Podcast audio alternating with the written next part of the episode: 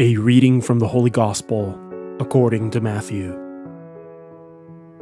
Jesus said to the crowds, To what shall I compare this generation? It is like children who sit in a marketplace and call to one another. We played the flute for you, but you did not dance. We sang a dirge, but you did not mourn.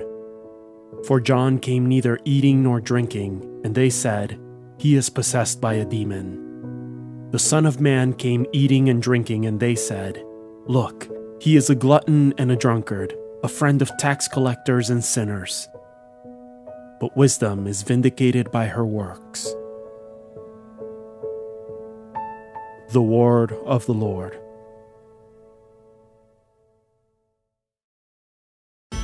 The Daily Gospel is produced by Tabella, the number one free Catholic app for parishes and groups.